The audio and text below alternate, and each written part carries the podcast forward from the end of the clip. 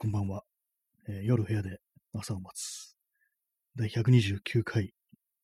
始まりです。え本日から、あのまた30分の枠になりました。昨日まで、あのライブ始まって、このラジオトークでライブ配信ができるようになってから1周年ということで、まあ、特別な期間だったと。で、それ1時間に拡大されてたんですけども、それが昨日で終わって、本日から30分というね、通常通りのスケジュールになりました。スケジュールというかね、時間になりましたけども、まあ、とりあえずはめ始めたいと思います。で今日はお便りの方からいきたいと思います。えラジオネーム、チャンツさんより、えー、美味しい棒かける6、美味しい棒6本いただきました。ありがとうございます。えーお便りの方が、えー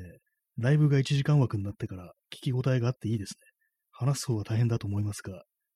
サムネ画像のクオリティをどうするか問題ですが、来れば来るほど次からのハードルが上がる面もあって難しいもんですよね。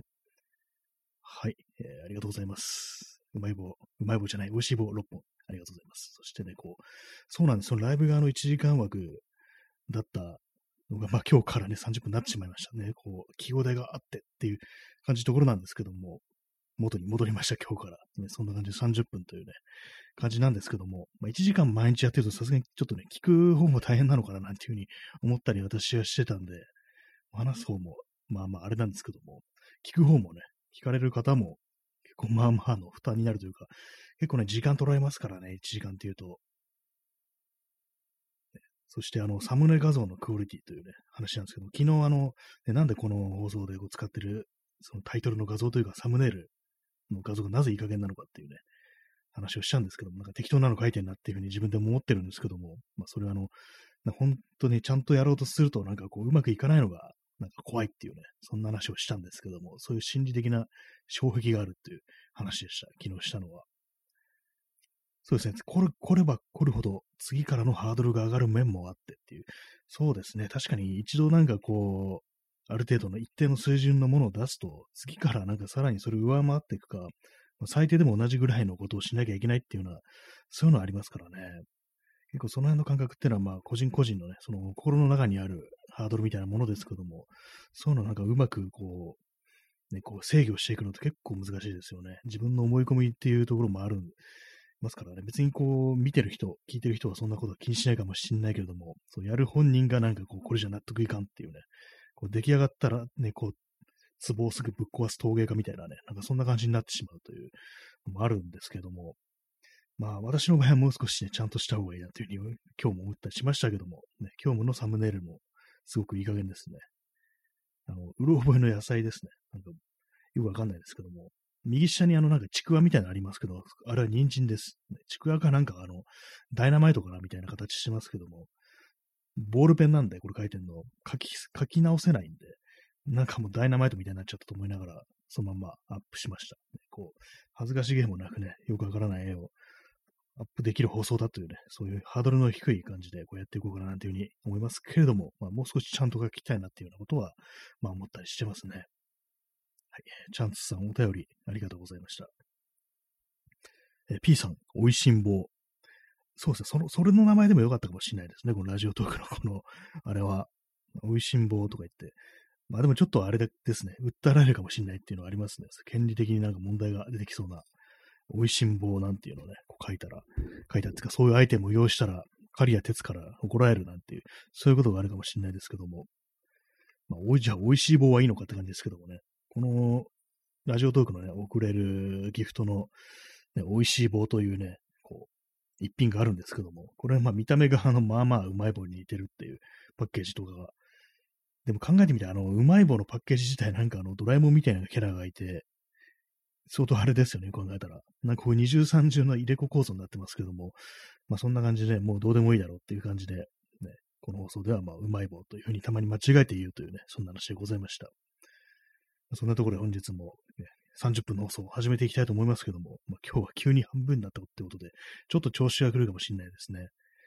昨日まではね、1時間だからこう、まだね、こう、5分かとか10分かとか思ってたんですけども、今日の30分って枠だと、もうね、5分過ぎちゃったみたいな風に思いますね。まあ、そんな風になんかこう、ね、テンション高く言っておりますけども、今、あの、副反応の真っ最中でございます。今日ね、肩が痛いですね。もう肩が痛いっていうね、あの、キチちゃんの有名などっかの薬局のなんか、ね、適当に書いたキチちゃんみたいな感じになってますけども、筋肉痛みたいになってますね。え P さん、刈谷哲、男組を訴えなかったのはチキン。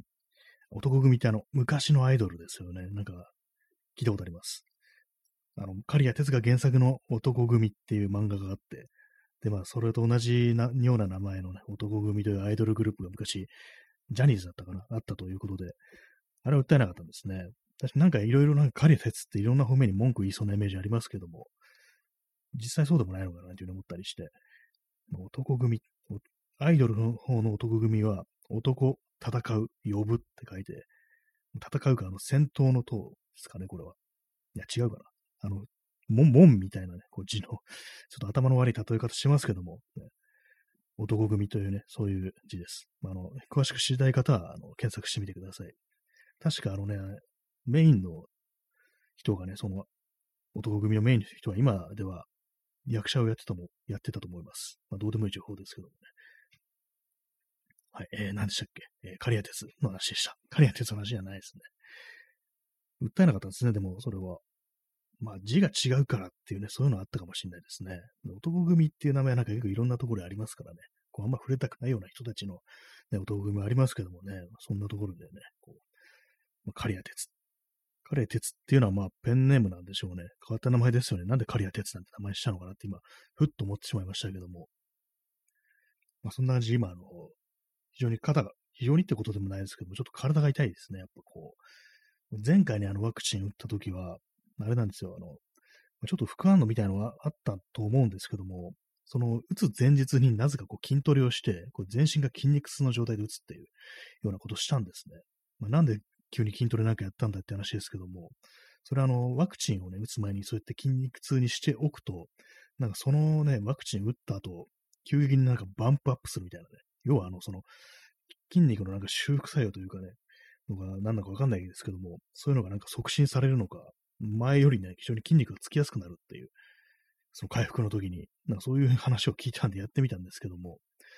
まあ、そういう状態でね、あの、全身が筋肉痛の状態なんで、どこからどこまで、ね、その筋トレの筋肉痛なのか、どこからどこまでが、こう、ワクチンの副反応なのかってことはよくわかんなくって、なんか体痛いけど、これどっちなんか全然わからんなみたいな感じで過ごしてたんですけども、今回はね、その、筋トレしてないので、純粋にこれはワクチンの痛みだ、副反応の痛みだっていうのがわかりますね。この今のね、様子見ると結構前回、普通の筋肉痛だと思ってた部分の痛みが、まあ、どうやらワクチン由来の、副反応由来のものだったみたいですね、どうやら。右肩まで、あの、左肩に打ったんですけども、左腕に打ったんですけども、なぜか右肩が痛いんですよ、今。不思議ですよね。なんか、逆側が痛くなるっていう。左側はそこまで痛くないんですけども、右肩がなんか結構、重度の肩こりみたいな感じですかね。今ちょっと楽になりましたけども。で、まあ熱はあの出てないですね。なんか、6度1分とかそんなんでね、別に全然変わりない感じですけども。まあ、喉が渇くっていうのはそんなないですね、今のところは。まあ、熱がま出てないんで、ほとんど出てないんでね。あと、まあ、ちょっとだるさありますね。全身の倦怠感とか、多少眠気もあるような気がします。わかんないです。それもね、今日はあの、コーヒーをね、一切飲んでないんで、そのせいかもしれないですね。なんかちょっと普段と変わったことをね、すると、なんかどっちが、何のね、こう、あれが何の反応なのかっていうのがちょっとよくわかんなくなってきますね。まあ、そんな感じでね、結構その2回目っていうのはかなりね、きつい人が多くらしく、多いらしく、本当なんか38度とか9度とか出る人がまあまあいるようなんで、私もちょっとね、警戒して、こう、今、傍らに水の入ったボトルと、あと、グリーンだからのね、1.5、2リットルのペットボトルが置いてあるんですけども、まあ、これをね、全部飲み切るほど、こう、なんかこう、水分が失われたりするのかなというふうに思ってるんですけども、まあ、まだね、そんな来てないです。本当まあ、体がちょっとね、痛いぐらい、体っていうかね、痛いというか、凝ってるっていうか、筋肉痛的な痛みぐらいしかないですね。ちょっとだるいぐらいだとは。もうそんな状態でもね、この放送は、ライブはやめないという感じですけども、まあ、今日のタイトルは、ライブマラソンがまた始まるらしいっていうね、それなんですけども、どうも今日9月13日からまたね、このラジオトークでライブマラソンが始まるってことで、まあ、これがどういうものかというと、あの、毎日、このライブ、まあ、ライブをやった日数に応じて Amazon ギフトがもらえるっていうね、まあ、そういうね、まあ、私はそういうのに釣られてね、こう、最初始めたんですけども、このライブ放送というものも。その感じなんで、確かにあの、7日間でやると、えー、1500円分の Amazon ギフト券がもらえるっていう、そういうものらしいです。まあね、こう前の前のやつとかに比べたら、まあ、結構その、いただけるね、こう、額はね、そそんな大きくないですけども、まあね、ちょっと、もしこの放送、ラジオトークとかね、やってる人いたら、まあ、この機会にライブ放送とかをね、こう、やるのもいいんじゃないかなというふうに思います。あと条件が一つあってあれなんですよ。あの、スコアが、その前放送のスコアが30ポイント以上、30スコア以上じゃないと、まあカウントされないってことで、あとアーカイブを消してはいけないというね、そういう条件があるみたいですね。まあそういう感じなんで、なんかこう、ぼちぼちね、何かこう、この放送でもね、その毎日いただこう皆さんのところに配られる無料の100ポイントとかでね、なんか送ってもらえたらなんていうふうに思います。ね、こうストレートな要求ですね。お前ら何か送ってこいよっていうね、非常に凶悪めいた感じからね、この、このスタートしてますけども、私も最近この100ポイントをね、他の人の放送に使うっていうのをちょっとね、忘れ、忘れちゃってるわけじゃないんですけども、なんかこう、いろいろ、ね、送りたいものはあるんですけども、でもどうせ送るんならなんかこう、一言二言メッセージ添えてね、お便り的な感じで送ろうかなっていうふうに思うんで、でもそのなんかこう、思いつかないんですよね。送る内容がなんかこう、なかなかまとまんなくって、ちょっと腰が重くなってね、まあ、書けないだったらね、ただ送るだけでいいじゃんと思うんですけども、そのね、なんかそれこそ美味しい棒とか送るだけでいいじゃんというふうに思うんですけども、なんかね、ちょっと変なまた、自分の中でのハードルみたいなもの上げちゃっててよくないなというふうに思うんですけども、まあ、こんな感じでライブマラソン始まるんだらね、なんか他の人のライブね、やるときになんかこう、送ったりしようかななんていうふうに今から思ってる、そんなわけでございます。はい。ね、そんな感じでやってますけども、今12分16秒ということでね、なんかこう1時間やってきた時とね、比べてこう、え、もうそんなっていうね、感じになりますね。結構感覚っていうのは、ね、パッと切り替わるものですね。最初はね、この30分でも結構長いなと思ってたんで、あれなんですけども、そもそも最初のライブ、ラジオトークのこの収録の方はあの12分なんですよね。12分がその1回分っていうことで、でそれ以上はできなかったんですけども、それがあの、ポッドキャストの方に移って、まあ、20分から25分みたいな感じになって、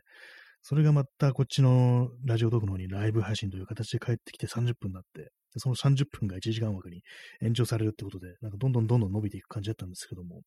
そこからね、一歩交代して、また30分に戻ってきたと、そんな感じでございます。結構まあその適切な時間っていうのはなかなか難しいですね。1時間となると結構ね、その中身のあることを喋らないといけないっていうね、そういう感覚も、出てくるんで、私がね、結構普段聞いてる、ポッドキャストとかだとね、まあ、大体まあ30、20分からまあ、長くて40分みたいな感じですかね。多いんですけども、まあ中にはね、2時間とかね、そういうのもあったりします。で、まあそういう、そういう感じの長めの放送っていうのは大体あれなんですよね。その一人で、その喋ってるんじゃなくて、二人ぐらいでこう、対談形式みたいな感じの放送だったりするんですよね。私が聞いてるのは、あの、佐久間由美子さんという方と、あと若林圭さんというね、方の二人のこんにちは未来だったかな。タイトル、ロボイカやって感じですけども、なんかその、その、ね、お二方の放送は2時間ぐらいあるんですけども、結構ね、なんかこう、いろいろ、なんか手元でね、手を動かすような作業をしながら、こう、いろいろやるって、いろ聞くっていうのがね、結構好きな時間ですね、私の中では。あともう一つ、まあ、最近ね、時々話してますけども、あの、戸田正和さんという写真史をなんか研究されてる方のインスタライブとかで、まあ、1時間半ぐらいなんですけども、内容がなんか非常に濃い感じで、まあ、映像付きなんで、そのまあ写真集とかをね、適宜こう、見せながらね、いろいろこう、非常に興味深い話をね、聞けるという、そういう放送なんで、私もよく、ね、聞いたり、聞いてるというか見たりしてるんですけども、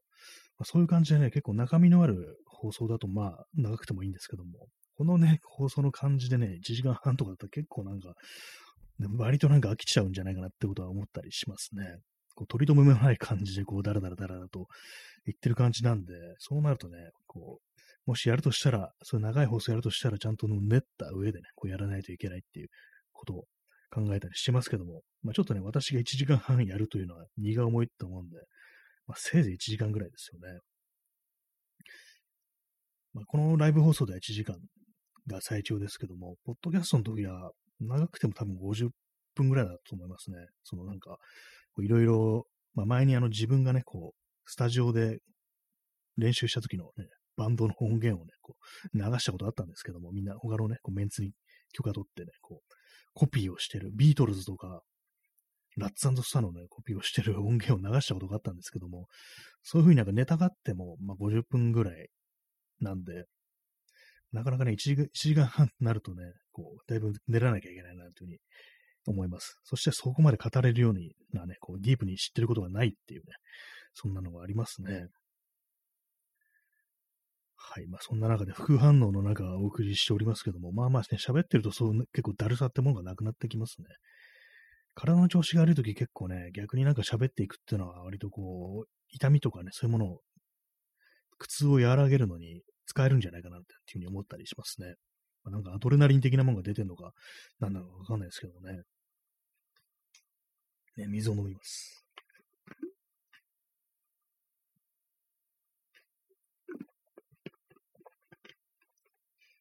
急にね、こう話が変わるんですけども、急にあの建築の話をするんですけども、最近のたまたまこうネットでこう耳にし目にしたこうニュースで、あの東中野に、東京の東中野に SH60 というね、そういう変わった建築があるらしいんですよ。で、まあ、それがね、どういうものかというと、ね、SH60。なんかあの、すみません、あの、出てこなかったですけども、出てこないですけども、変わった形のなんかこう、なんていうんですかね、ああいうの、コンテナ的なね、感じの建築、建築っていうんですか、建築詳しくないんでわかんないですけども、なんかその、壁がね、中、まずね、宙に浮いてるんですよ。まあ、全部浮いてるわけじゃないですけども、半分ね、その、崖みたいなところに立ってて、その半分が浮いてる感じで、それが非常に珍しいってことで、でさらにその珍しいのが、壁があるんですけども、その、本当になんか空中に箱があるみたいな、あって、ちょっとそれが半分飛び出してみたいな形なんですけども、それが窓とか一切なくって、本当まあ四方覆われててね、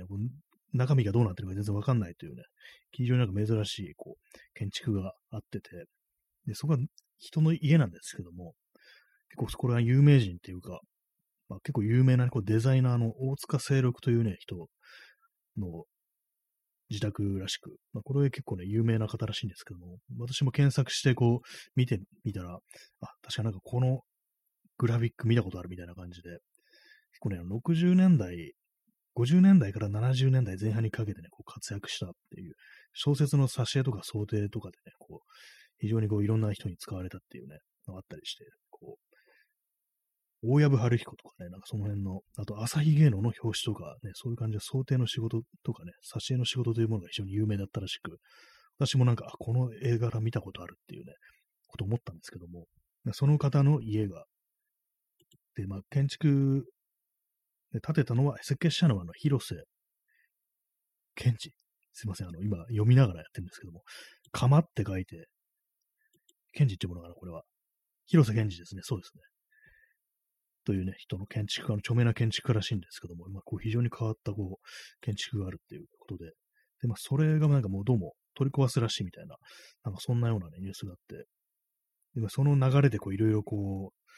変わった建築というものをね、さっきちらっとね、ちょっと見てたんですけども、結構なんか面白い世界だなと思いますね。特にあの、ドローイングっていうんですかね、ああいうのなんかこう、そういう建築関係のね、こう、建物の構造が、構造っていうかね、外観とかがわかるように、こう、ね、バシッとね、こう、直線とかそういうもの、パースとか遠近化というものをね、しっかりこう、書いてあるドローイングというものがあって、それがなんかこう、眺めてると非常になんかいいなっていうふうに思ったりして、私も普段あの写真とか撮るときに、写真撮るときに、シフトレンズっていうね、ものを使って、こう、そういうふうにあの遠近感がこう、ちゃんとね、こう理にかなったように、理にかなったって言ったらあれですけども、その修正するレンズなんですよ。その遠近感というものを。普通人間の目ってあの見上げると、例えばあのビルとかを見上げたときに、その肉眼だとあの上の方がすぼまって見えますよね。それをなんか修正するっていう形で、それが、そういう直線がね、こうまっすぐちゃんと映ってるようにするってレンズがあるんですけども、そういう感じでなんかこの、建築とかね、も建物とかをね、そういうふうにまっすぐ撮るというものに、ことについてね、ちょっと興味があるっていう感じだったんで、そういうなんかドローイングっていうものがなんかこう、いろいろ参考になるというか、結構見てて気分がいいんですよね。気持ちがいいんですよね。こうバシッと決まってるな、みたいな感じで。そういう建築関係のドローイング、ドローイングっていうのをなんかこう、なかなかね、目を楽しませてくれる、そういうものだなって思うんですけども。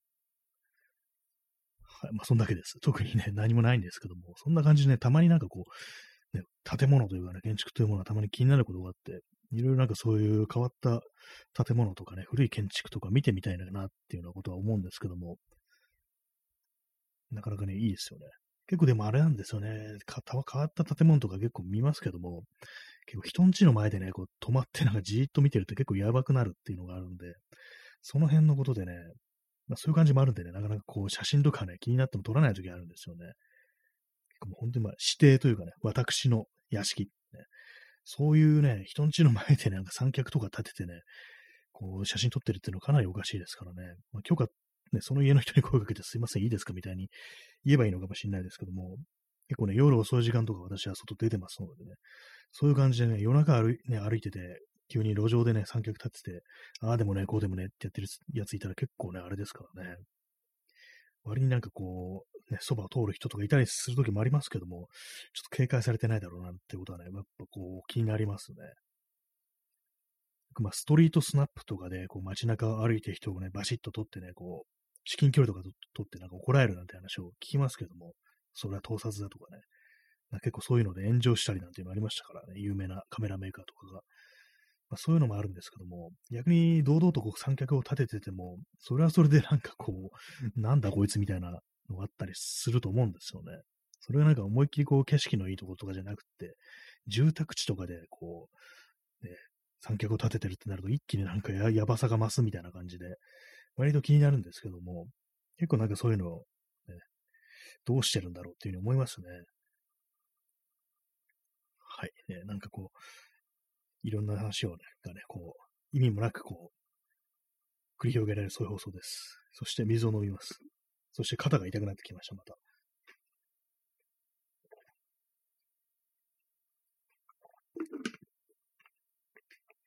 ぱ水は飲まないとダメですね。水は1日2リットル飲めと言いますが、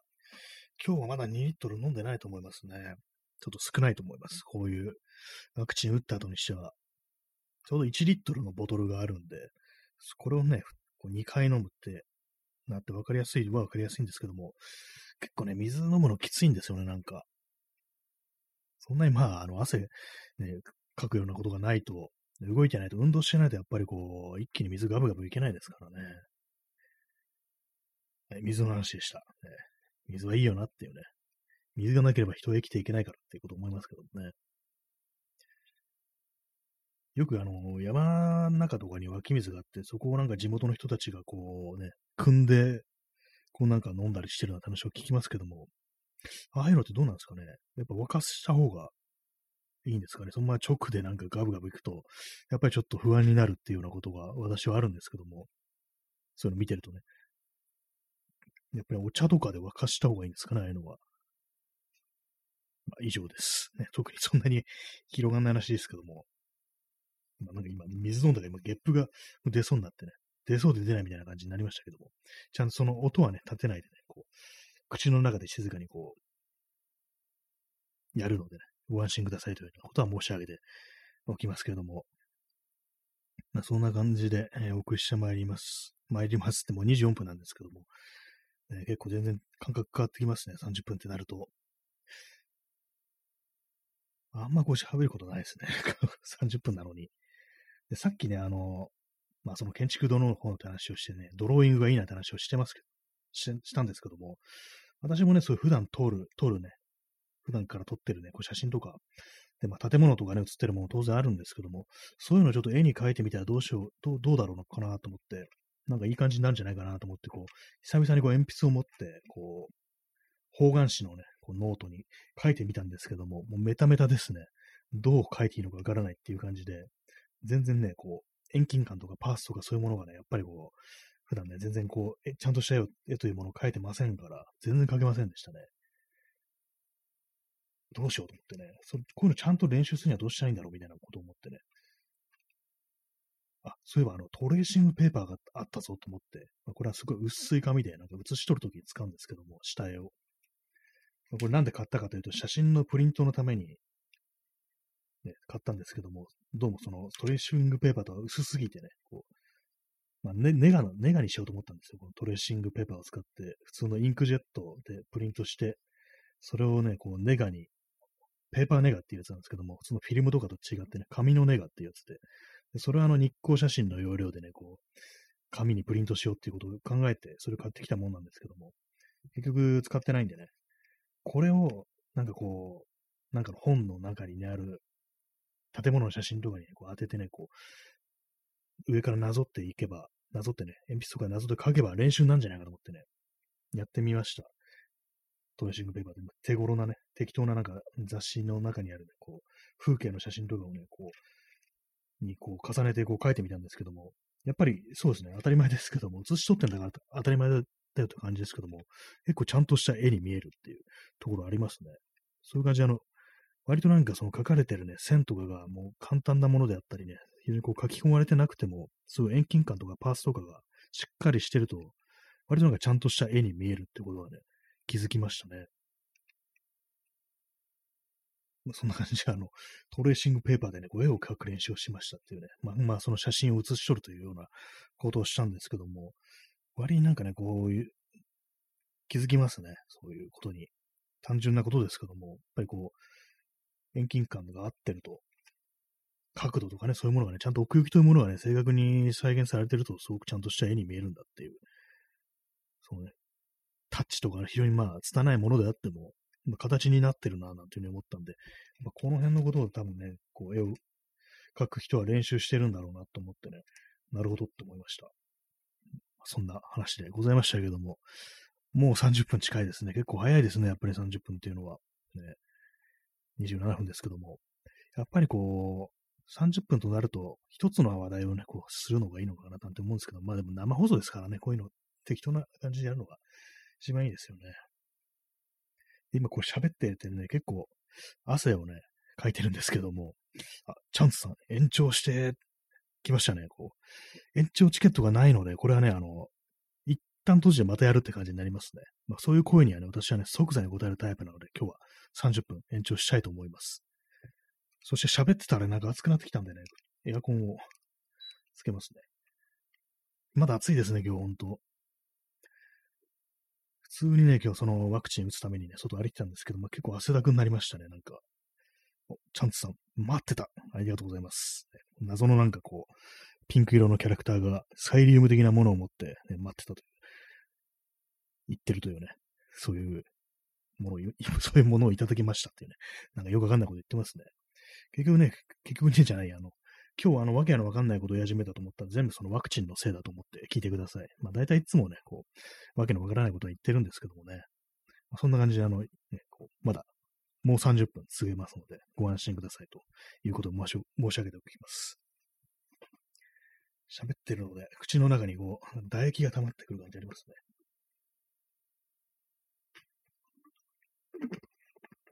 今日はですね、もうあれ、あれなんですよ。すでに風呂に入って、さっぱりした状態で、このラジオをやってるという感じなんですけども、やっ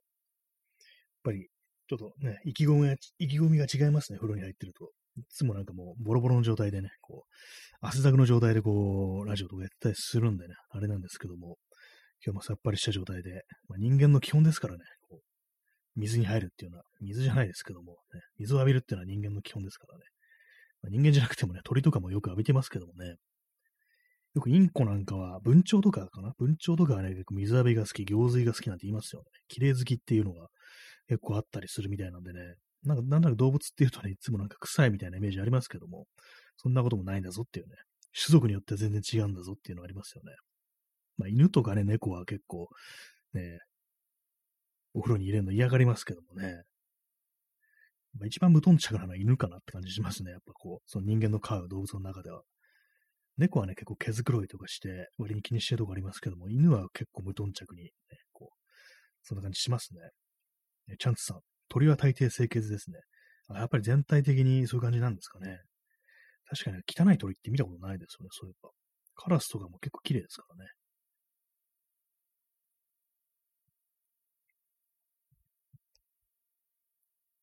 はい、えー、始まりました。始まりましたというかね、まあ、さっきの続きなんですけども、なんかちょっとさっきぶつ切りみたいな感じになっちゃいましたね。改めて、こう、ツイッターの方に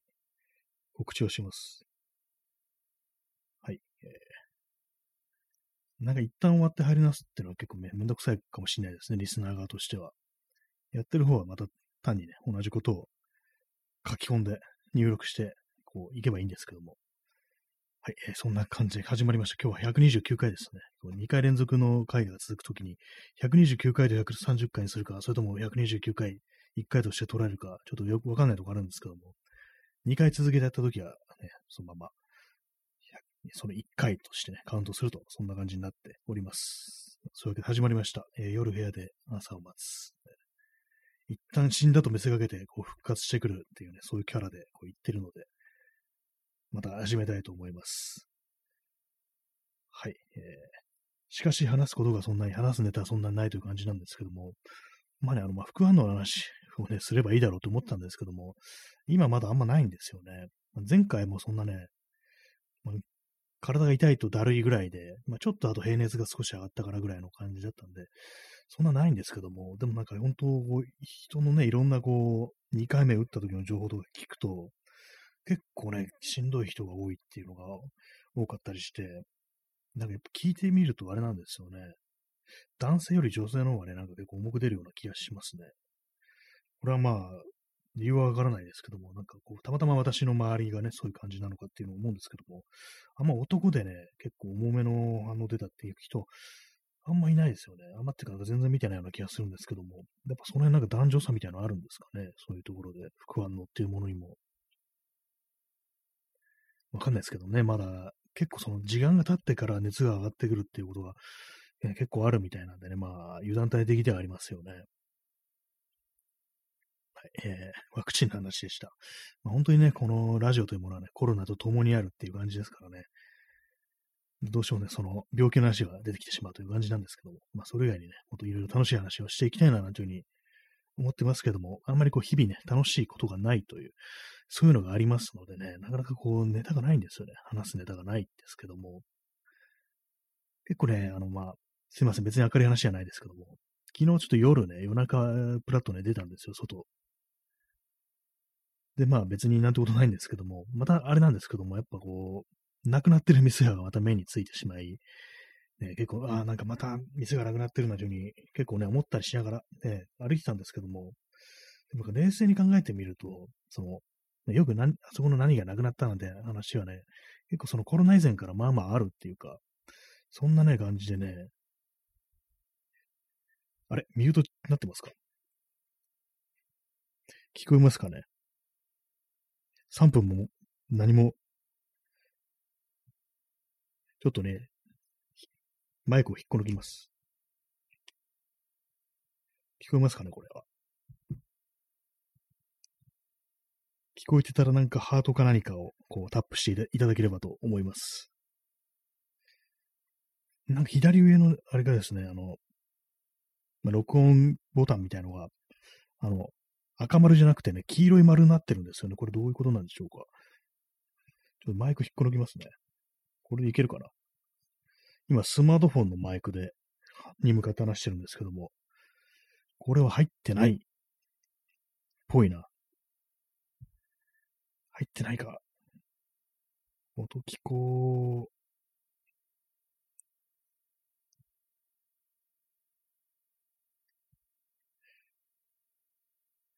コメントで、音聞こえてませんかねっていうね。どうも聞こえてないみたいですね、これは。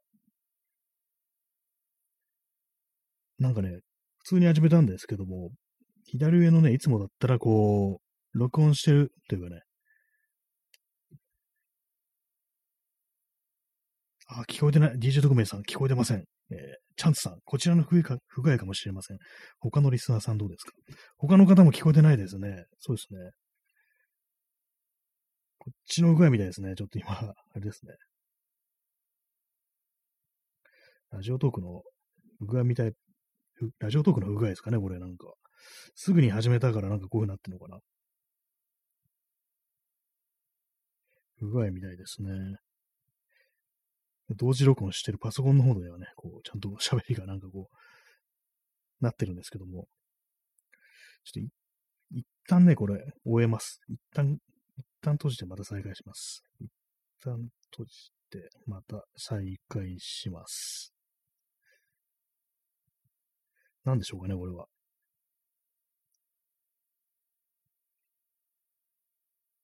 再開します。はい。えー、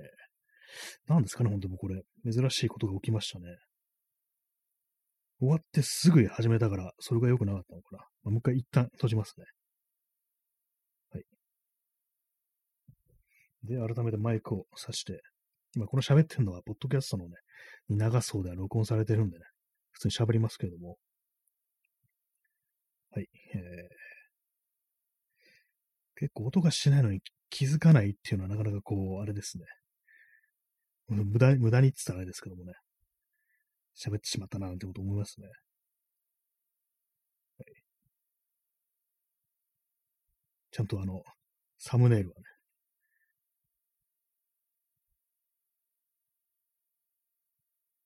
続きます。絵文字をつけておきましょう。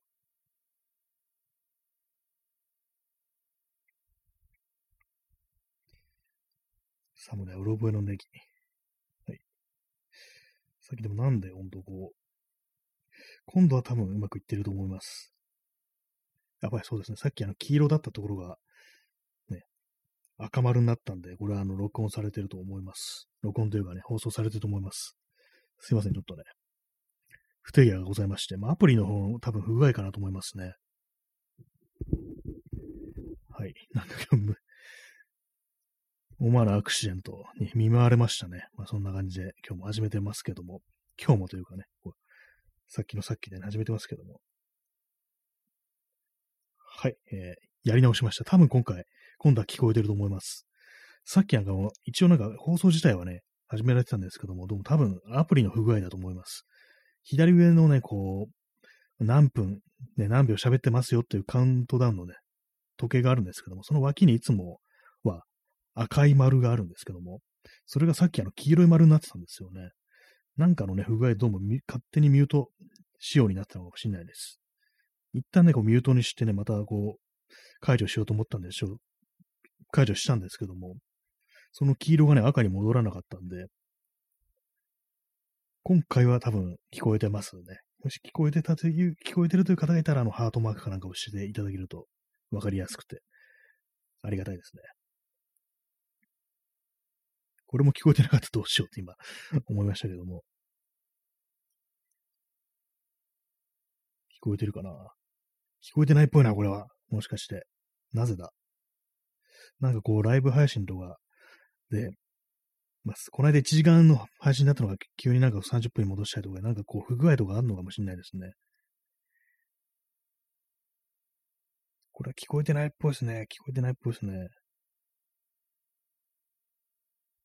で、聞こえてないっぽいですね。コメントができるから。いいですね。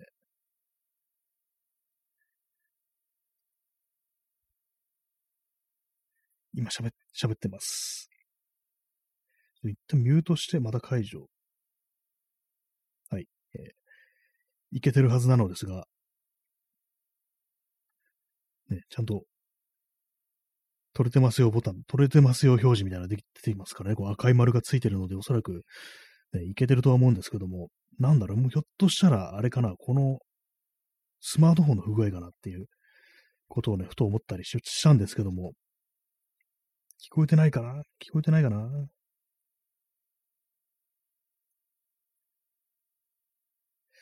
ああ、えー、チャンツさん、なんと、ライブマラソン開始で混雑してるんでしょうかね。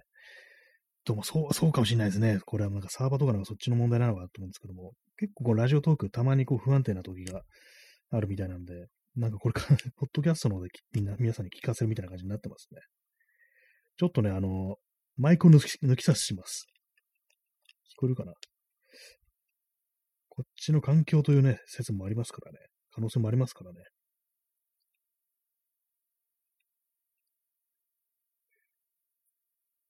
マイクのき、マイクの木差してます。マイクの木聞こえてないな。聞こえてないな、これは絶対。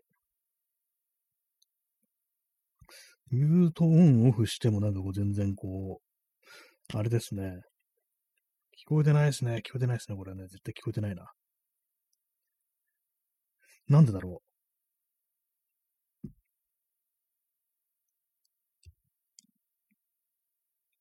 聞こえてない。これは聞こえてないぞ。絶対に。あ、あ、あ。聞こえてないですね。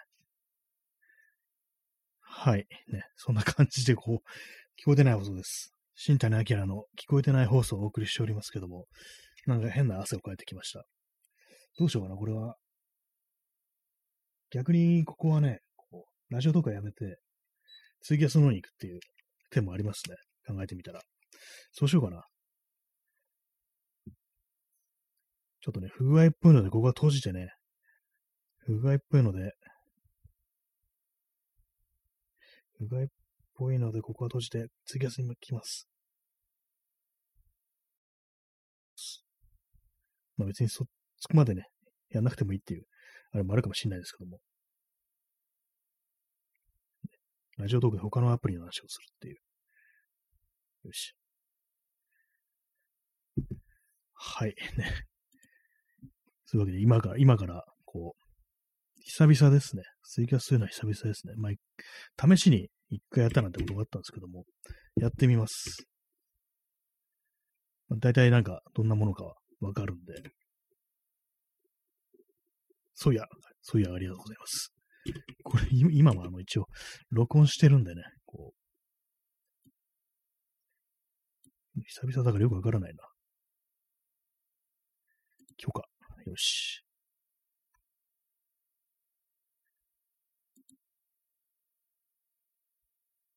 そうか。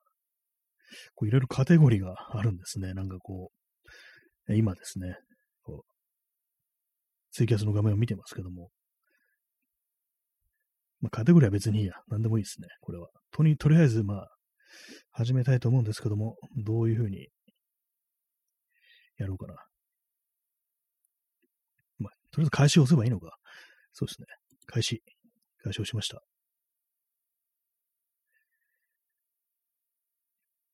通知を送信する。なんか夜がまた来るってタイトルになってますね、こっちは。こっちもあれですよね、あの、30分ってことで。閉じます。じゃあ閉じます。はい。なんかこう、まさかのね、不具合ですね。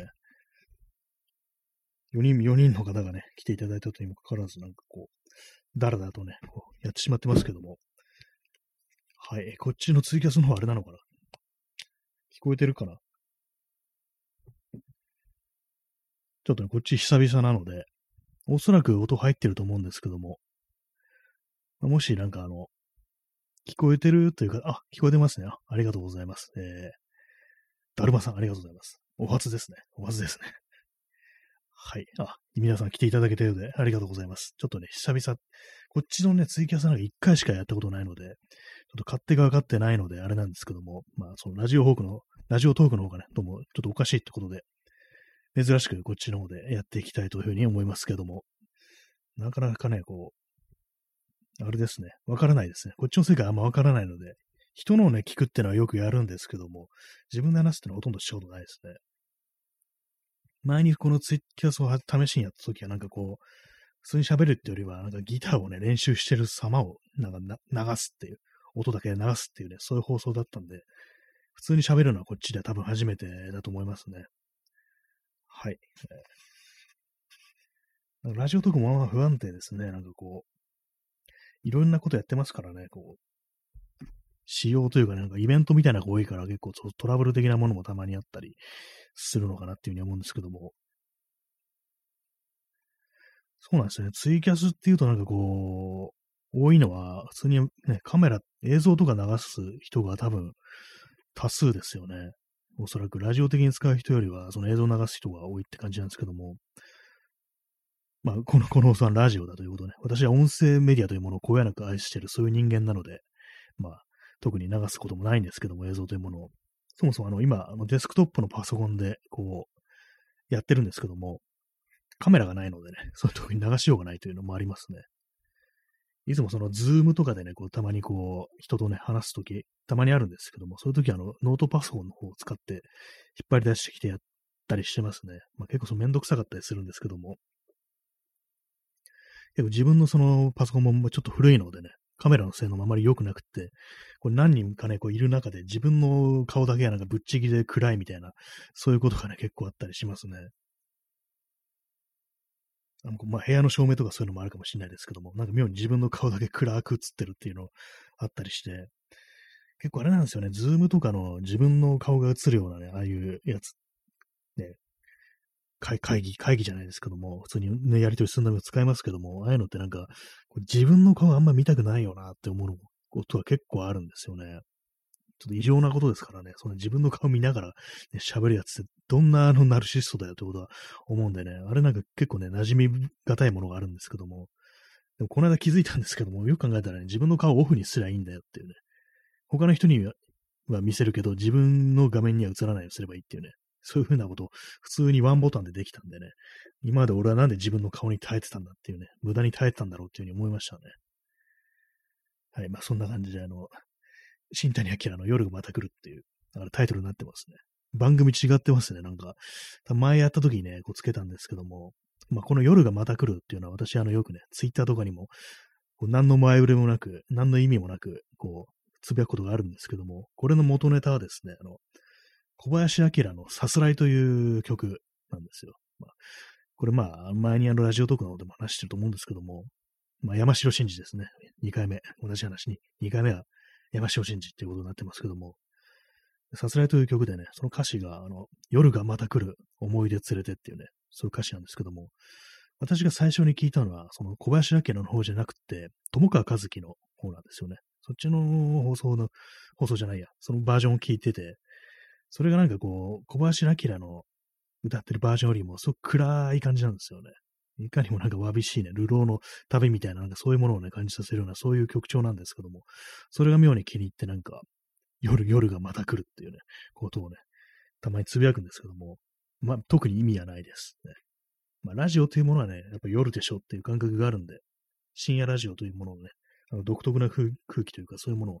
こうね、この放送に持ち込みたいなと思って、そういうふうに夜がつくタイトルにしてるんですけども、大体。まあ、そうは言っても私最近あんま夜あんま出歩いてないんですよね。前はなんか写真とかね、撮るとき、夜、ね、あれ、撮ってたんで、あれ出歩いて撮ったんですけども、最近あんまり夜中に出るとしなくなってますね。別に行けないわけじゃなくてめんどくさいからっていうのが多いんですけども、まあなんかその辺のね、こう非常にこう、あれな感じになってますね。えー、だるまさん、えー、熱人パチが映画で歌ってました。なんかありましたね。なんかそれ、なんか私ね、それ、見たことあるかもしれない。YouTube がなんかの動画で見たことあるかもしれないですね。熱人パチもなくなりましたね、そういえば。まあ、だいぶ、だいぶ前ですけども。でもなんかそんな年じゃなかったような気がしますけどもね。まあ言っててもまだ70代ぐらいですかね。なんか60代とかでなんかもう亡くなってたような気がするんですけども。なんかでも、ネズジンパチってそんな昔の、ね、大昔の人っていうイメージじゃないんで、なんかもうね、この世にいないっていうのがちょっとびっくりするような感じですね。ま、まだ、あの、ご存命だったら、すいません。ネズさんすいませんというふうには言っておきます。ね、ネズジンパチ。はいね、ネズジンパチと、ね、水谷豊の区別がつかない人は世の中にいますかね。あんま似てないですね。えー、労働は結局1日24時間をそこに捧げることになるさ。長い長いですね。えー、ネズジンパチ、石橋亮。ああ、そのラインですかね。石橋亮はね、元 ARB のボーカルだった人でね、こう、松田優作に見出されてね、役者に転向したという人ですけどもね、石橋亮と多分同じようなね、年だと思いますね。でもなんか石橋亮ってすごい元気な、ね、気しますけどね、なんかすごく、まあ、私がなんかよくあの ARB の動画とかで、ね、昔の動画を見てるからそういうイメージがあるのかもしれないですけども、ずっと若いっていう、そのせいかもしれないですけどもね。水を飲みますね。さっきのなんかラジオトークの音聞こえてないっていうね、あれで、慌ててこう、喉が渇きました。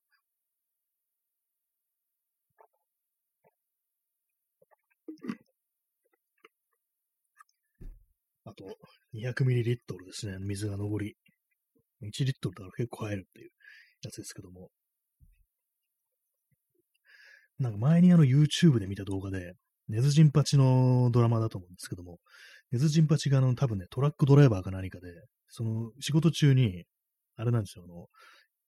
山下き、山下清じゃないや、山下達郎のね、なんか曲をね、こうかけながらドライブするっていうシーンがあって、ああったんですけども、なんかそれをですね、そのシーンをなんか山下達郎のその曲のちょっと PV 的な感じにこう、一曲丸ごとね、その映像を使ってなんかアップロードしてる人いて、これは何と思いましたね。なんかこう、えー、だるまさん、甘く危険な、あ、そうですね、そんな感じの曲でしたね。覚えてます。山下達郎の。山下達郎と根津陣八っていうね、なんかこうイメージ的にこう全然違うの感じしますけども、なんか根津陣八っていうとね、こうこわ、こわもてでちょっとね、ていう、ちょっとというかかなり悪そうな役っていうイメージがありますけども、でも冷静に考えてみるとあれですね、ネズジンパチの出てる作品って一つも見たことないかもしれないですね。映画とかは。映画多分見てないですね。フルでちゃんと。自分の中で結構テレビに出てる方が多いのかなみたいな印象ですけども、なんかあんまそのまあ、ドラマとかのこと詳しくないんであれですけどもね。あんまこう日本映画も見なくなりましたね。本当にこう、一時期結構見てる時期だったんですけども、70年代とかのいろんな映画見てる時ありましたけど、最近はこうめっきりって感じで、普通の映画も全然見ないですからね。なんかこう、いろんなことから離れていくな、なんていうふうに思ったりしますね。なんかこう、アマゾンプライムとかちょっと前まで入ってましたけども、結局全然映画見見ずに、こうね、Kindle Unlimited だけをこう利用するみたいな。まあ、Kindle Unlimited は別料金なんですけどもね、別サービスなんですけども、プライム関係ないんですけども、まあ、そんな話でございましたっていうね、ところでございますけども、ね、皆様いかがお過ごしでしょうか。ツイキャスですけども、なんかいいですね。でもこのツイキャスのこの待機画面的なやつって、そのヘッドホンがね、こう、青い光に照らされて、なんか机みたいなところにこう、置いてあるっていう絵なんですけども、なんかこの深夜っぽい感じってのは、まあ、割と嫌いじゃないですね。今、割と好きじゃないですねって言いそうになって、違うって思って言い直しましたけども。結構ですね、あの、さっきあの、ラジオトークの方で、その、建築関係のドローイングってものが結構ね、見てると面白いなんて話をしましたけども、なんかああいう感じでね、しっかりとなんかこう、建物だとか、まあ、パースだとか遠近感とかこういうものをかけるようになると、なんかこう、自分がね、こう、こういう部屋にしたいとか、ね、そういうなんか頭の中にある理想的なこう、自分の好きな場所みたいなものをね、こう、絵に描くことができるんじゃないかと思うんですけども、結構ね、その、インターネット上でいろんなイラストを見てると、そういうのありますよね。こ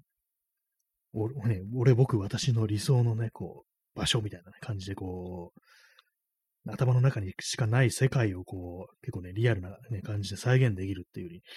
なんか思ったんですけども、まあそこまでね、かけるなりには、まあまあ、ね、修練が必要になるな、というふうに思ったりしますね。まあでも、なんか絵って結構ね、ちょっと手をつけなければつけた方がいいのだよみたいなことを結構思ったりしてたんですよね。あの、まあ、写真とか撮っててね、割と思うんですけども、なんかこう、少し応用というかね、なんかできないだろうかみたいな、ちょっと違う視点をね、こう、持ち込めないかななんて思ってこう思ったんですけども、まあね、それがめんどくさいってことで、ペンを持ってね、紙になんか書きつけるって非常にこうめんどくさいなっていうふうに思うんですけども、まあそれも別にあれですよね。パソコンで書くっていう手もありますけども、なんかどうにもね、あれなんか私の中でなんか違うみたいな感じがあって、まずね、その操作を覚えるのがめんどくさいっていうのがあったりして、鉛筆でなんかシャッシャってやってる方が楽かなみたいなところがあったりして、全然ね、そういうことやってないんですけども、パソコンでやるのは写真のレタッチみたいな、そこら辺にとどまるぐらいですかね。まあそんな感じでね、まあ、なんかよくわかんない話をしてますね、こっちのツイキャスでも。でもあれですね、さっきそのラジオトークで音が出ない、声が聞こえないっていうのは、明日もね、この調子だったらちょっと嫌だなっていうふうに思いますね。なんかこう、まあななんでっていうとあれ、ね、ライブマラソンがあるからっていうね、ありますけどね。話が違うやんけっていうね、これじゃ放送ならんならんだろうがみたいなこと思いますけどね。はい、夜がまた来るっていうね、なんかこうでも本当昨日に、昨日ね、聞いたタイトルとかね、いろいろ考えつきたいですね、もう少し。このね、あの、ツイキャスとかね、見てると、他の人のね、放送とか見てね、結構トップのね、こう、放送たちを見てるとね、結構なんかよくわかんない、何なんですかね、あの、ちょっとね、若い男性がこう甘い声で囁きみたいなそういう放送がね、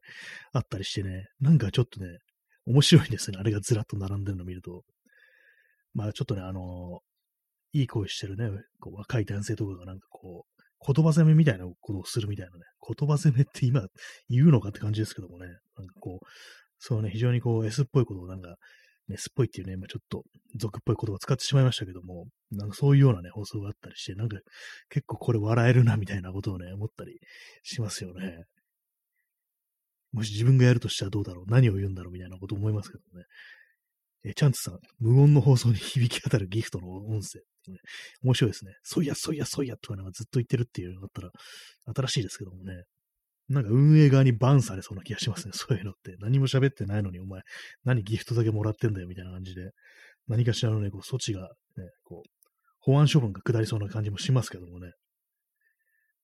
まあ、ラジオトークというものにね、散々こう、世話になっておきながらなんかここで悪口を言うっていうね、感じになっちゃってますけども、まあ別に悪口じゃないんですけどもね、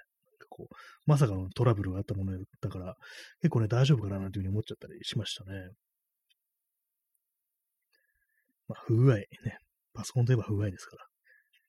えー、メルストロームさん。無を配信。まさにそれですね。無。無ですね。本当あれは無です。無ですよね。無を配信するっていう。よくあのー、何でしたっけ？ジョン・ケージの4分44秒でしたっけ？あの、まあ、何も音がしないっていうやつらしいんですけども、なんかあれってなんかすごくいろんなところでね、こう、批判に出されるっていうか、言われてね、すすごくなんかあの、またか的なね、ことを感じたりするんですけども、なんか逆に最近面白くなってきましたね。あ、また、ちゃんと元気にみんなその4分44秒の、あれをネタにしてるみたいな感じで、ちょっとね、面白くなってきました。なんかこう、何でもね、一周すると何でも面白くなるってのはありますね。まあ、人間 2, 2周3周していこうっていうね、感じでね、まあ、まあ問題なのはね、こう2周目でも特にこうステータスが上がったままになるわけでもなく、またゼロからスタートになるっていう感じなんですけどもね、こう、RPG みたいにはうまくいかないようなっていう感じがしますね。ちょっと何言ってるのかわかんないですね、この話。はい、ね。カテゴリーってものがあるんですけども、このツイキャスには、なんか本当に女子、男子、女子キャス、男子キャス分かれてて、結構ね、その女子の方はね、なんかちょっとあれですね。まあ、女性性とというものなんか非常に前面に押し出したような、まあ、ブランディングというかね、まあ、顔出しだとか、JCJK とか、JD とかね、JCJK とか、ああいうこういうのって多分、なんかあれですよね。そもそももともとは、まあ、いわゆる援助交際的なシーンで使われる、まあ、隠語みたいな感じだって聞いたんですけども、それをなんかこういうところで、ね、こう表示してあるっていうのはね、かなりちょっとイービルな感じが非常にしますね。JC、JK、JD、お姉さん、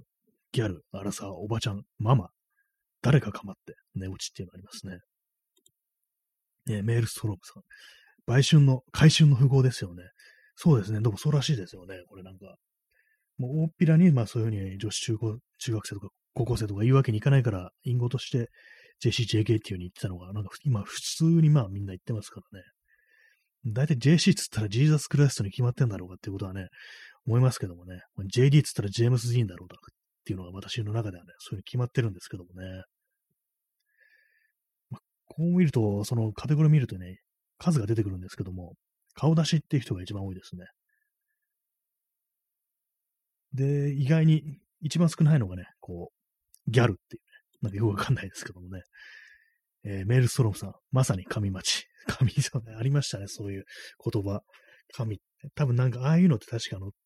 何かと引き換えに止めてくれたりとかね、なんかをくれるっていうね、ことですよね。そういう、ね、シーンがあるみたいですね、どうやら。チャンツさん、JK は常識的に考えて、あ、ありましたね。それ忘れてました。常識的に考えてっていう。これは、あの、現2チャンネル9、現5チャンネル9、2チャンネルの確かミームですよね。この常識的に考えてっていうのは。なんかあの、アスキーアートのキャラがこう言うっていうのをね、あったっていうの。それがだんだんそれ略されて JK っていう風になったってことはなんか聞いたことがありますね。で、この、男子キャストの方のね、あれは、あ、えー、労働は結局1日2時間をそこに捧げることになるさって。これ読み上げるたびになんか笑っちゃいそうですね。えー、ジェームス・ブラウン。JB はジェームス・ブラウンですね。これ間違いないですね。ジェームス・ブラウンですね。JB 他にいないですよね。B がつく人。もうほんとまあ、キングですよね。ジェームス・ブラウン以外に思いつかないってことでね。カテゴリー設定でこれ JB ってやったら誰がって配信できんだよっていうふうに思いますけどもね。なんかね、こう、非常に豊かな黒髪を持ったね、こう、黒人男性がこう配信してるなんていうね、感じのことを考えてしまいますけどもね、紫色とかね、青いジャンプスーツを着た男性が、異常にキレのあるね、ダンスと歌声で配信するっていう。ね、メールストロムさん、ジャッキー・チェン。JC はジャッキー・チェンですね。今、ちょっとね、ジーザス・クライストのよりも、よりね、ポップなアイコンとしてジャッキー・チェンの方がいいかもしれないですね。ジャッキー・チェンもまあ体制派ですけどもね、今やね、なんか、がっかりですけどもね、なんか、でもジャッキー・チェンって言うと、そっちの方ばっかりなんか思い出したりしますね。まあ、モカさん、え、初めてですね、あの、お茶、ありがとうございます。お茶プラス、なんか、お団子みたいなのが2って書いてあったりして、私、このね、こうツイキャス、ほとんどね、初めてみたいなものはよくわかってないんですけども、なんか、すごくいいものをいただいたという、そういう意識がございます。ありがとうございます。えー、お茶のいいカーソルを持っていくと、ほっと一息、エフェクトはありませんということで、ね、なんか効力 3MP というね、私これ全然わかってないので、これがね、いただけるというものがなんかすごいことのように思えて、大変ありがとうございますということに申し上げておきます。そしてね、初めてこの放送に来ていただいてありがとうございます。で、このカテゴリーね、なんかいろいろ見てみると、男子キャストの方はですね、まあ、それは女性とはちょっと違ってて、学生、お兄さん、アラサー、おっさん、パパ、顔出しっていう感じで、あるんですけども、パパ少ないですね。パパはね、あんまやっぱりいないですね。おっさんが一番多いですね。学生、おっさんの次に学生って感じなんですけども、確かになんか、こういうね、まあ、一言言えないんですけども、なんかね、男性がなんかこういう風に喋るっていうのやってるのを見ると、どうにもこれおじさんが多いな、なんてことはね、って思ったりして、結構ね、おじいさんとかもいたりして、な、謎ですね。結構おじ、おじさん、おじいさんって割と発信したがるところに、ところがあるっていうのがあるような気がしますね。まあもちろんいろんな人いるんですけども、割とね、私いろいろこう、何らかのね、こう知識とかが必要になって、こうネットを検索したときにね、結構思い返してみると、頼りになったのは、おじいさんとかね、おじさんのなんかまとめてるなんかウェブサイトとか、動画だったってことがね、結構あったりしますね。特に物について検索してるときとか、ちょっと前だとね、私あの、カメラ関係のなんか DIY をね、してたんですよ。なんか大昔のレンズをね、こう今のデジタルカメラで使えるようになんとか工作するっていうね、そういうことやってたんですけども、その手のね、情報を検索してると、結構ね、おじいさんがね、こういろんなものを作って、本当になんかあの、メモ帳で作りましたみたいなホームページにこうまとめてね、アップしてるっていうのがあったりして、これすごいな、この人なんかこんな、ね、いろんなものを作れて、で確かな技術を持ってるけど、ね、そのホームページ、ね、もういにしえのホームページみたいな感じで、すごくね、古いんですよね。結構ね、そんな感じでね、なんか自分のなんか知識とか、もうでき、やれることとかを惜しげもなくね、こう、アップしてね、発信していくっていうのは、結構その、大昔のホームページの、携帯でやってる、ね、おじさん、まあ、おじいさんみたいなね、ほんと初老とかね、それこそなんか70、80みたいな人とか結構そういうことやったりしてるんですよね。まあ、私が検索したいので、大体、その、カメラだとかね、その DIY だとかね、そういう、まあ、男っていうかね、おっさん好きのするね、そういうような情報だったりするんでね、あれかもしんないんですけども、結構なんか有用な情報があるよって感じで、でもこのツイキャスではどうなんですかね。ツイキャスではあのおじ、おっさんね、おじいさんがこう、何かこう、いい放送してたりするんでしょうか。よくわからないですよね。結構まあ、この自分でやっといて言うのもなんですけども、割になんかそのね、おじさんがこういうような放送をするということに対して、ちょっと痛いイメージっていうのはね、まあまあね、あったりすると思うんですけども、まあ自分の中でもね、なんかちょっとちょっと変、変っていうね、なんか感じがあったりするんですけども、まあ、それも多分ね、昔の話で、その YouTube というものが結構ね、その誰しもがこう見るようになってから、結構ね、そのいろんな人が思い思いに自分のね、こう、媒体というものを持ってね、好きなことをこう、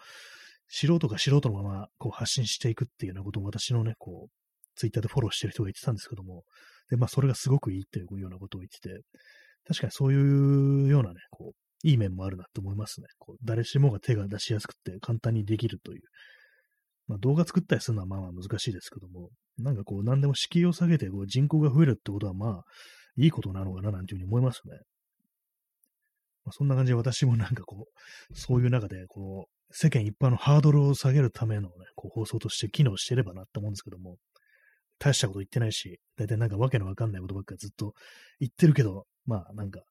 暇つぶしにはなるしっていうね、こう、寝落ちしながら聞くのにいいし、みたいな、そういうような感じで思ってもらえたらなんていうようなことは考えたりしております。あ、スマイルさんね、初めてですね、今日。私もこれな2回目なんですけども、え、クラッカー、プラス、なんかお団子8、ありがとうございます。なんかすごいですね。クラッカー、ね、パーンって色としますし、それにお団子が8がついてるっていうね、すごいですね。なんかいろいろいただいてありがとうございます。なんかあの、さっきのね、あの、モカさんも、スマイルさんも、お名前の横にあの、勲章みたいなものがついており、ね、これは非常にこう、何かしらの戦果を上げられた方なのかなっていうふうに思うんですけども、ツイキャスのベテランでしょうか。ね、私はあの今日、ほとんどね、初めてみたいなものなんで、あまりこう勝手が分かってないんですけども、ね、ありがとうございます。はい、ね、カテゴリーの話をしてましたけども、今ね、こう見てみると、やっぱいろいろありますね、なんか。海外とかもあったりするんですけども、やっぱ海外の人はあんまりいないですね、これ。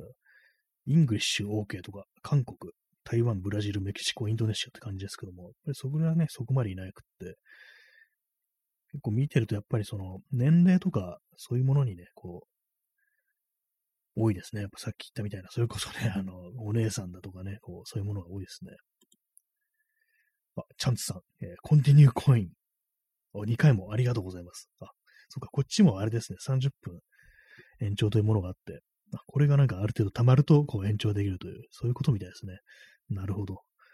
で、今度自分でなんか見る、見るってことはね、ちょくちょくしてたんですけども、全然あれですね、こう仕様というものは全く分かってないですね。人の放送はね、結構覗きに行ったりするんですよ。覗きに行くというか、聞きに行くというか、で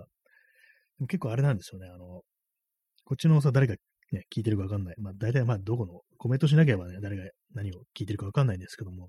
結構なんか勝手になんかね、覗くっていうのはあれですけども、なんかわかんないような形で聞いちゃっていいかな、いいのかなみたいなこと思うんですけども、それとは逆にあの、ツイッターのスペースっていう機能ありますよね。あれはなんかあの、その部屋に入った人の名前がね、わかるっていう感じで、まあ、誰か聞いてますっていうのがわかるんですけども、まあ、私、ツイッターアカウントでなんかスペース使えないんでね、やったことないんですけども、たまにあのね、フォロワー、フォロー、相互の方がこう話してるのね、聞きに行くんですけども、結構なんか自分の名前がこう出てたりしてね、こう、まあ、ありがとうございますなんてことをね、こう、ふっと言われるとなんか、ちょっと気恥ずかしいよ、なんか照れくさいような、そういう感じありますね。で、あの、スペースはあれなんですよね、あの、コメントでのね、文章でのこう、コメントができないから、まあ、何か、こうね、こう、向こうに伝えるには、あの、スピーカーとしてね、こう、喋る。そういう役割でね、こう入らなきゃいけないんでね、まあそれやったことないんですけども、なんかそういう感じもあって、なかなか結構ね、そういう、あ、スペースやってんなと思っても、ちょっと入るのに少し躊躇するような、そんなところはね、多少あったりしますね。はいね、そんな感じでお送りしてまいりました。しんちゃんにアキラの夜がまた来るツイキャス版なんですけども、ツイキャス版というかね、この夜がまた来るっていうタイトルはこのツイキャスだけの名前なんですけどもね、なんかこう、不思議な感じしますね。でもツイキャスというものにはどうも映像がついてるものだというね、こう、思い込みがあるので、なんか何もなしにやってるという、ちょっとラジオとやっぱ違った感覚がありますね。それぞれなんか本当、使うサービスで全然こう、変わってきますね。まあ、ラジオトークはラジオトークでね、ポッドキャストはポッドキャスト、ね、ツイキャスはツイキャスみたいな感じで、結構ね、全然違うなってことは、割にね、こう感じたりするんですけども、まあ、そういうなんかこう、自分が利用するサービスによって喋る内容もひょっとしたら変わってきてるのでは、なんかこうね、左右されてるんじゃないかななんてことを、ふっとね、思ったりするんですけども、どうなんですかね？どうなんですかねって感じですけどもね。今日のね、放送、まあさっき最初ね、最初の30分ラジオトークで始めて、そこからあの不具合があって、こっちのツイキャスって感じなんですけども、まあ、あの、ひとまとめにして、あの、ポッドキャストの方にまたアップロードしたしたいと思います。あの、途中でなんかよくわかんなくなって、音が聞こえない聞こえないっつってね、こうなんかごちゃごちゃやってるのが入ってますけども、まあ、それもまとめてこう、アップしようかななんていうふうに思ってますね。まあ、せっかく喋ったんだから、まあ、記憶に残しておきたいっていう、そういうのはありますね。ただね、こんだけね、こう、一年以上こう、なんか喋るってことやってると、これ全部聞くのね、結構大変だよなっていうことは割と思ったりしますね。自分もなんかある程度の時期までは、自分の喋った放送とかを聞き直したりとかしてたんですけども、もう今じゃもうまあ聞かなくなりましたね。なんかこう、よっぽどなんかざっとチェックするみたいな、なんか音とかがおかしくなってないかチェックするぐらいの感じで、聞き直すってことはなくなってるんで、なんかあんまそういうね、こう、聞き直さないとちょっとね、喋りのキレというものが落ちるんじゃないかみたいな少し思ったりしますね。もともとキレなんかねえよというふうに言われるかもしれないですけどもね。まあでも面白いこと話すって本当難しいですね。私という人間がなんかこう面白いこと言うとすぐね、なんかこう、うんこちんこの話になってしまいそうでね、本当まあ小学生レベルの放送になってしまうので、それね、ちょっと意識的に封印してるんですけども、ね、まあそんな聞きたくないという人の方がね、多分多いでしょうからね。小学生並みってね、小学生にも失礼かもしれないですよね。で前も話しましたけどもね、あの、この間あの、まあ小学生じゃなくて中学生ですけども、中学生が歩いててね、シティポップの話とかしてましたからね。今みんな多分ね、センスがいいんでしょうね。おそらく。そんなこと思いましたけどもね。まあ、中学生のね、向こうぐらいのことを喋る機会ないんでね、親戚にもいないですからね。まあ別にね、そんな子供がいなければそんなもんだろうって感じですけどもね。はいね。ほんと、まあ、おじさんの放送です。すいません。おじさんの放送。カテゴリーね、これ、考えたんですけども、男子、おっさんにしようかなと思ったんですけども、なんかね、おっさんって言い方がそんなに好きじゃなくて、だったらおじさんの方がいいかななんていうふうに思ったりするんですよね。これ微妙なところですけどもね。おっさんってなんか、ちょっと悪、悪そうじゃないですかね。おじさんだとなんかこう、もう少しね、その、親しみがあるみたいな感じするんですけども、でも最近あのネット上だとそのおじさんというのもね、こう、揶揄に使われるような感じになっちゃいましたね。なんとかおじさんっていう、まあ、サブカルおじさんみたいな感じで、こう、ちょっとなんかあの、ね、いじるみたいな感じになってるんで、なんかね、新しい何かがないかっていうふうに思いますね。こういう呼び方が。ね。はい。まあお、おっさんおっさんだろって感じですけどもね、そんなこと言われてもって感じですけども。でもこの、あ、でももうすぐ終わりますね。この29分、17秒ですからね。カテゴリーで見てみると、男子お兄さんというのがあって、それがまあまあいるんですけども、結構お兄さんを名乗るっていうのもなかなかこう、ハードルが高いような気がしますね。ちょっとなんか気恥ずかしくないかなと思うんですけども、自分がお兄さんだったね、ぐらいの年のことを考えてね、20代とかですかね、20代とかで、おじさん言うのもなんか結構お、兄さん言うのも結構厳しいもんがあるかなっていう。あ、チャンツさん、中年男性。あ、それあれ忘れてましたね。忘れ、それでやりましたね。えー、労働は結局さん。おじさん自身は卑下して見せる自己愛。あ、それもあるんですよね。割となんかそういうの言っちゃいがちですからね。まあ、そんな感じで本日はこの辺りで終わりたいと思います。